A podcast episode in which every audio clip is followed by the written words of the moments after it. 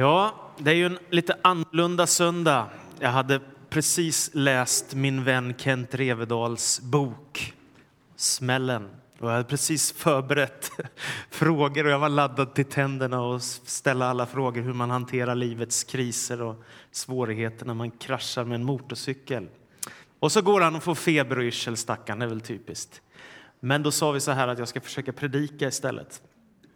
Och då tänkte jag så här att jag eh, kan berätta om en mardröm jag hade om just detta en gång. Det var i en period när jag jobbade i Jönköping som pastor där. Och så var det så att jag hade varit i en ganska intensiv period av hårt arbete och mycket slit. Och det var spännande tider, men det var också mycket att ta i. Och då drömde jag en mardröm om församlingsarbete. Då var det så här, att jag drömmer att jag är på väg till en församling i Helsingborg. Och jag har inte den blekaste aning om jag ska predika eller om jag ska sjunga. Inte en aning. Och jag har inga instrument med mig, ingen bibel, ingen förberedelse och inget utkast. Ingenting. Jag är totalt... Jag bara sitter och kör och väntar på att komma fram. Och så kommer jag fram och så går jag in i en församling i Helsingborg där och letar förtvivlat efter om det finns någon gitarr ifall det är så att jag ska sjunga. Jag letar förtvivlat efter ifall det finns en bibel om det är så att det är så att jag ska predika. Hittar ingenting och så efter ett tag så hittar jag en bibel, slår upp den och då är den på spanska. och paniken börjar sprida sig och jag inser att snart är det dags att fira gudstjänst och jag har inte en aning om vad jag ska göra för någonting. Och så tittar jag för första gången upp ordentligt i gudstjänstsalen och då ser jag att det står tv-kameror som det står SVT på. det var verkligen en mardröm. ja, det hade väl varit härligt att komma totalt oförberedd till en tv-gudstjänst. Det hade väl varit fantastiskt. Så är det. Nu vill jag läsa ifrån Jesaja kapitel 40 och från vers 25. Jesaja bok kapitel 40 och från vers 25. Då säger Herren genom profeten Jesaja. Med vem vill ni jämföra mig? Vem är min like? säger den helige. Lyft blicken mot skyn och se. Vem har skapat allt detta? Han som mönstrar stjärnornas här och låter dem tåga fram. Han som ropar upp dem alla. Så väldig är hans makt och hans styrka att ingen av dem uteblir. Jakob, hur kan du tala så? Israel, hur kan du säga jag vandrar osedd av Herren? Min Gud tar, mig inte, tar inte sig an min sak. Har du inte förstått och inte hört? Herren är en evig Gud. Han har skapat hela jorden. Han blir inte trött, han mattas inte. Ingen pejlar djupet av hans vishet. Han ger den trötte kraft, den svage får ny styrka. Unga män kan bli trötta och mattas, ynglingar kan snava och falla. Men de som litar till Herren får ny kraft. De får vingar som örnar. De springer utan att bli trötta och vandrar utan att mattas. Det här är en fantastisk bibeltext. Vid vem vill ni likna mig, säger Herren genom profeten. Och då tänker jag detta är det största som finns i hela världen. Det är att börja få kontakt med Gud, han som är vårt ursprung, hela skapelsens bakgrund. Han som gör att allt som finns existerar här och nu. Han som genomtränger hela världen med sin närvaro. Han som gör så att solen skiner, att stjärnorna strålar, att himlen finns där runt omkring oss. Han som uppehåller allting och bär allting. Det är honom som vi kallas in i gemenskap med. Och Gud älskar oss människor. Det är evangeliets budskap. Gud älskar oss så innerligt högt. Då kan man som människa väldigt lätt börja tänka så här, men, men så där är det inte för mig och jag kan inte och det är precis som de var inne på här förut, jag kan inte. Det är väldigt, väldigt lätt att fångas av det som är bara runt kring mig. Mina små omständigheter, mina svårigheter, allt jag möter, alla prövningar, alla frågor, alla brottningar. Så är det lätt att blicken går neråt, eller hur? Och så ser man allt som ligger framför. Det kan vara en sjukdom, det kan vara kris i en familj, det kan vara svårigheter att hantera på arbetet eller vad det nu är för någonting. Det kan vara många olika saker. Men då finns det en uppmaning här som profeten skickar med profeten Jesaja. Och så säger han, lyft blicken mot skyn och se. Vem har skapat allt detta? Det där är någonting viktigt för en människa. Att inte fästa blicken bara här neråt mot fötterna, mot de egna omständigheterna utan våga lyfta blicken mot himlen. Och det finns ett problem för oss som bor i städer och det är ju att våra, vår belysning lyser upp himlen så mycket så det är svårt att se stjärnorna, eller hur? Men jag kommer ihåg ett av tillfällena i mitt liv när jag var i Turkiet och vi var där Abraham, trons fader, en gång stod i Haran.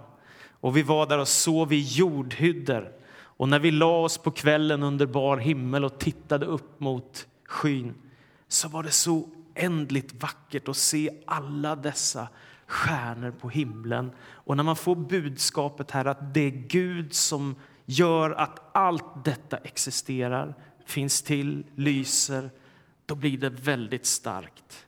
Och då kan man inte längre säga som Jakob säger i den här texten, jag vandrar osedd av Gud. Det är väldigt lätt att tänka det. Alltså jag vandrar i den här världen osedd av Gud. Han ser mig inte och han tar inte hand om mig och mitt liv bara rullar på och åren bara går. Men så är det inte enligt profeten Jesajas uttalande. Han säger, har du inte hört att Herren är en evig Gud? Han mattas inte, han blir inte trött. Han har koll på dig och på ditt liv och han älskar dig. Det är lätt att tänka jag vandrar osedd av Herren, men Herren, han har koll på ditt liv. vet inte om du har blivit trött någon gång, om du har blivit matt, om du har känt dig kraftlös. Det tror jag att vi alla har varit med om någon gång i livet. Att man bara känner uh, det bara rinner ur en. Allt som man har. Men så är det inte med Gud. Det är väldigt tröstande. Gud blir inte trött, Gud blir inte matt, han blir inte kraftlös, han ger inte upp, utan han sträcker sig alltid ut mot mänskligheten, mot varenda människa på denna jorden. Och det är så hoppfullt. Det finns också saker som möter oss i livet, att vi snubblar, precis som det står här i texten.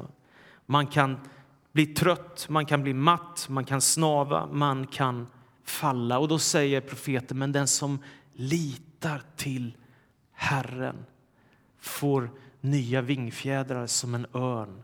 Och så kan han flyga fram på nytt igen. Det är som att kraften från Gud gör att livet kommer tillbaka. Det där är någonting att våga ge sig in på, den resan mot Gud, det äventyret som det är att söka efter Gud. Det är någonting som är jättestarkt, som berör ens liv så innerligt på djupet, att få tag på Gud och lära känna Gud.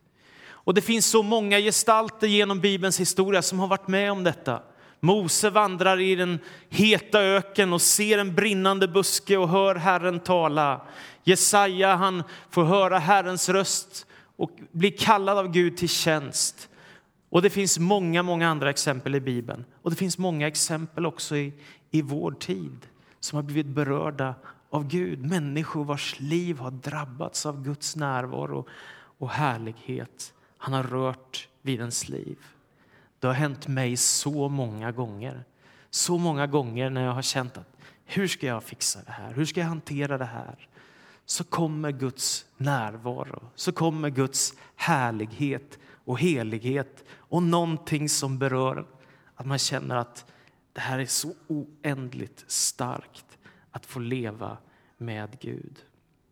Jag har mött människor också som har varit med om detta. Jag tänker på Peter, en av de starkaste exemplen jag har Peter han levde i totalt missbruk och elände och höll på att köra fullständigt i botten med sitt liv. Det var otroligt dramatiskt och det höll på att gå åt skogen fullständigt. Men så mötte han kristna människor som talade om Guds kärlek, om Guds godhet, om Kristus som frälsare, världens hopp, om syndernas förlåtelse, det eviga livet, gemenskapen med Gud. Och det gjorde att han blev en kristen. Och för honom betydde det att han började få ordning på sitt liv och livet vände. Han började leva för Gud, han gick ett år på bibelskola och nu så är han i full tjänst för att hjälpa människor själv. Då. Som andra människor som har missbruksproblem, människor som kämpar med livet, människor som är indragna i elände. Han jobbar stenhårt för att hjälpa dem och komma på fötter efter sitt eget möte med Jesus, sitt eget möte med Gud. När man läser Bibeln så kan man konstatera att, att den börjar med det gigantiska perspektivet hur Gud skapar universum på ett majestätiskt sätt med oändligt vackra ord. I begynnelsen skapar Gud himmel och jord. Och Det står över 30 gånger i skapelseberättelsen Gud skapade, Gud sa, Gud såg, Gud välsignade. Och Det betyder att den här världen som vi existerar i den har inte sitt centrum i mig och den har inte sitt centrum i dig. Utan denna världen som vi existerar i har sitt centrum i Gud. Det är från honom som allting kommer. Det är genom honom som allting existerar. Det är tack vare att han älskar oss som vi finns till och vårt liv har en djupare mening. Tänk vad förfärligt tomt livet skulle vara om inte Gud rörde vid oss, om inte Gud kom med sin kärlek, om inte Gud drog in oss i sin gemenskap med sig själv. För då är man tillbaka där i det lilla perspektivet. Jag och mina möjligheter, möjligtvis mina vänner eller min familj. Men det som händer när man börjar närma sig Gud är att de stora perspektiven öppnas och Gud öppnar dörren till sitt stora rike som ger en ett fantastiskt hopp.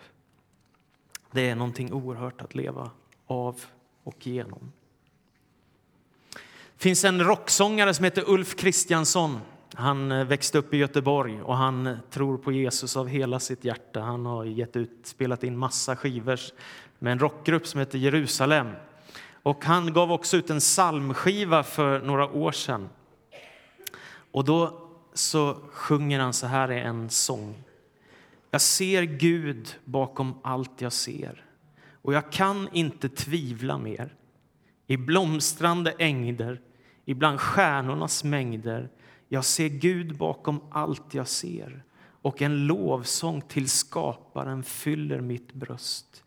Jag ser Gud bakom allt jag ser. Tänk att det är precis det som kan hända med när man på allvar dras in i gemenskapen med Gud och inte fokuserar bara på sitt livs utmaningar och svårigheter, prövningar och problem utan tänker på allt det som Gud kan göra för en. Det är någonting oerhört att få med om. Och när man läser Bibeln, när man börjar ge sig in på den resan och öppna Bibeln, det är en fantastisk upplevelse. För mig började det i slutet på tonåren, jag började läsa Bibeln och när jag läste om törsten efter Gud, när jag läste om kraften ifrån Kristus, när jag läste om hoppet om det eviga livet, välsignelserna som Gud kan ge, hur han kan bära oss genom allting, så tänkte jag, detta är det vackraste och bästa som finns. Det är det största i hela världen. Och kanske det viktigaste av allt är att få älska Gud av hela sitt hjärta, hela sin själ och hela sin kraft. Och när man läser Bibeln så kan man se vem Gud är. Och låt mig bara ge några exempel här nu. Det blir många exempel. Det ska gå fort, jag lovar. I första Mosebok så är Gud skaparen av himmel och jord. I andra Mosebok så är Gud den store jag är som existerar i evigheternas evighet och befriar sitt folk ur Egypten. I tredje Moseboken så beskrivs Gud som den helige guden som kallar sitt folk in i helighet. I fjärde Mosebok så beskrivs Gud som den som råder över allting och har den yttersta makten. I femte Mosebok så är Gud den som ger ett löfte om att Messias en dag ska komma till världen, Jesus Kristus. I Josua bok så är Gud den som leder sitt folk in i löfteslandet och segrar. I Domarboken är han den Gud som sänder domare till sitt folk för att avslöja gudlösheten och avfälligheten. I Ruts bok så är han den Gud som befriar sitt folk ur hungersnöd och lidande. I Samuelsboken är han den Gud som vet allt och som frälser sitt folk. I Kungaboken är han den Gud som svarar på bön med eld från himlen. Han är den som råder över alla riken. I Krönikeboken är han den Gud som välsignar sitt folk och som också går till rätta med sitt folk. I Esra bok är Gud den som reser upp Jerusalems stad. I Nehemja bok så är han förbundets Gud som går in i förbund med sitt folk så att de ska veta att de är älskade av honom. I Esters bok så är han den Gud som visar sin omsorg med sin hand. I Jobs bok så är han den som återupprättar den lidande människan Jobb. I Saltaren är han Herren, vår herde. I Ordspråksboken är han den som gör våra stigar raka och jämna. I Predikaren är han den Gud som har lagt evigheten i människans hjärta. I Höga visan är Gud kärlekens låga. I Jesaja bok är Herren den helige, Herren Sebaot som har skapat allt. I Jeremia bok så är han den Gud som uppfyller himmel och jord. Och i klagovisorna så är han nådens och barmhärtighetens Gud. I Hesekiel bok är han den som lovar att samla och återupprätta sitt folk. I Daniels bok så är han den högste guden som står över allting. I Hosea bok är han den som visar sin eviga barmhärtighet och godhet. I Joels bok så är han den som utgjuter av sin helige ande över alla människor. I Amos bok är han den rättfärdige domaren, Herren, härskarornas Gud. I Obadja är han den som sänder sin frälsare till Sions berg. I Jona bok är han den barmhärtige guden som benådar Nineve som stad. I Mikas bok än den som förbarmar sig över sitt folk. I Nahums bok så är han en nitälskande Gud. I Habakuks bok så är han den vars majestät övertäcker himmel och jord. I Sefania bok så är han en hjälte som kan frälsa. I Haggais bok är han den som får himmel och jord att bäva. I Sakarja bok så är han Herren, konungen över hela jorden. Och i Malakis bok är han den som bevisar sitt folk sin kärlek. I Matteus evangeliet så är han den Gud som uppfyller löftet om att Messias ska komma. I Markus evangeliet är han den Gud för vilken allting är möjligt. I Lukas evangeliet är han den gode guden som sänder sin hjälp till fattiga och sargade människor. I Johannes evangeliet är han den enda sanne guden. I Apostlagärningarna är han en Gud som utgjuter av sin helige ande och rör vid människors liv med sin kraft. I Romarbrevet så är han frälsningens och domens Gud. I första Korinthierbrevet är han den trofaste guden. I andra Korinthierbrevet är han all barmhärtighets fader, all trösts Gud. I Galaterbrevet är han den Gud som har uppväckt Jesus Kristus ifrån de döda. I Efesierbrevet är han härlighetens fader som välsignar sitt folk. I Filipperbrevet så beskrivs Gud som vår far. I Kolosserbrevet är han en Gud som kallar oss ut ur mörkret, ut ur mörkrets välde. I första Thessalonikerbrevet så är han den levande och sanne guden. I andra Thessalonikerbrevet så är han den rättvise. I första Timoteusbrevet så är han evighetens konung som existerar av sig själv i evighet. I andra Timoteusbrevet så är han den Gud som ger kraft, självbehärskning och kärlek. I Titusbrevet är han frälsaren som ger evigt liv. I Filemons brev så beskrivs Gud som vår fader. I Hebreerbrevet är han den som ger oss av sina profetiska löften och uppfyller sina löften. I Jakobsbrevet är han Herren som botar de sjuka. I första Petrus brev så är han en Gud som föder oss på nytt till ett levande hopp.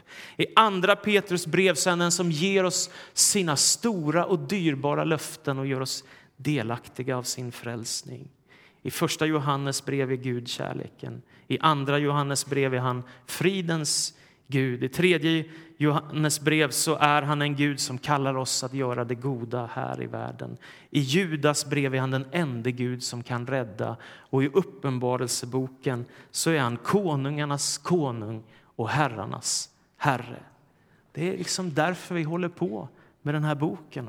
Att vi har med Gud att göra. Att vi inte är ensamma, att livet inte är hopplöst och mörkt bara. Att det inte bara är svårigheter som kommer emot oss och prövningar. Utan att vi är burna av den gudomliga verkligheten av honom som bär allting och håller allting i sin hand. Som finns där när du föds, som är med dig genom ditt liv och som bär dig när du dör. Det är därför det är så oerhört stort att få lära känna Gud och leva för Gud ta in Kristus som frälsare i sitt hjärta. Den här månaden har vi haft temat kring påsken när livet krisar. Men det är inte bara kris kring påsken utan det är också uppståndelse, nytt liv, frälsning, hopp, ljus, glädje som kommer ifrån den Gud som älskar den här världen. Amen. Så vill jag be dig, du himmelens och jordens skapare, att du skulle välsigna ditt folk. Ja, du vet att vi finns i många olika kyrkor i den här staden och vi finns i hela världen nästan, i alla världsdelar. Det finns så många människor som längtar efter dig och söker efter dig. Det finns så många människor som älskar dig. Det finns också så många människor som ännu inte har lärt känna dig men som har fått en djup hunger och törst i sitt hjärta efter att börja knacka på dörren till den gudomliga världen. Och jag ber dig för var och en av oss här den här eftermiddagen att du skulle välsigna oss och möta oss med din godhet, kraft och kärlek och lyfta oss ur våra små möjligheter så vi får lyfta blicken och se mot himlen, mot stjärnevärlden. Allt det gigantiska du har skapat. Tack för att du älskar oss och du vill vårt bästa. I Jesu Kristi namn. Amen.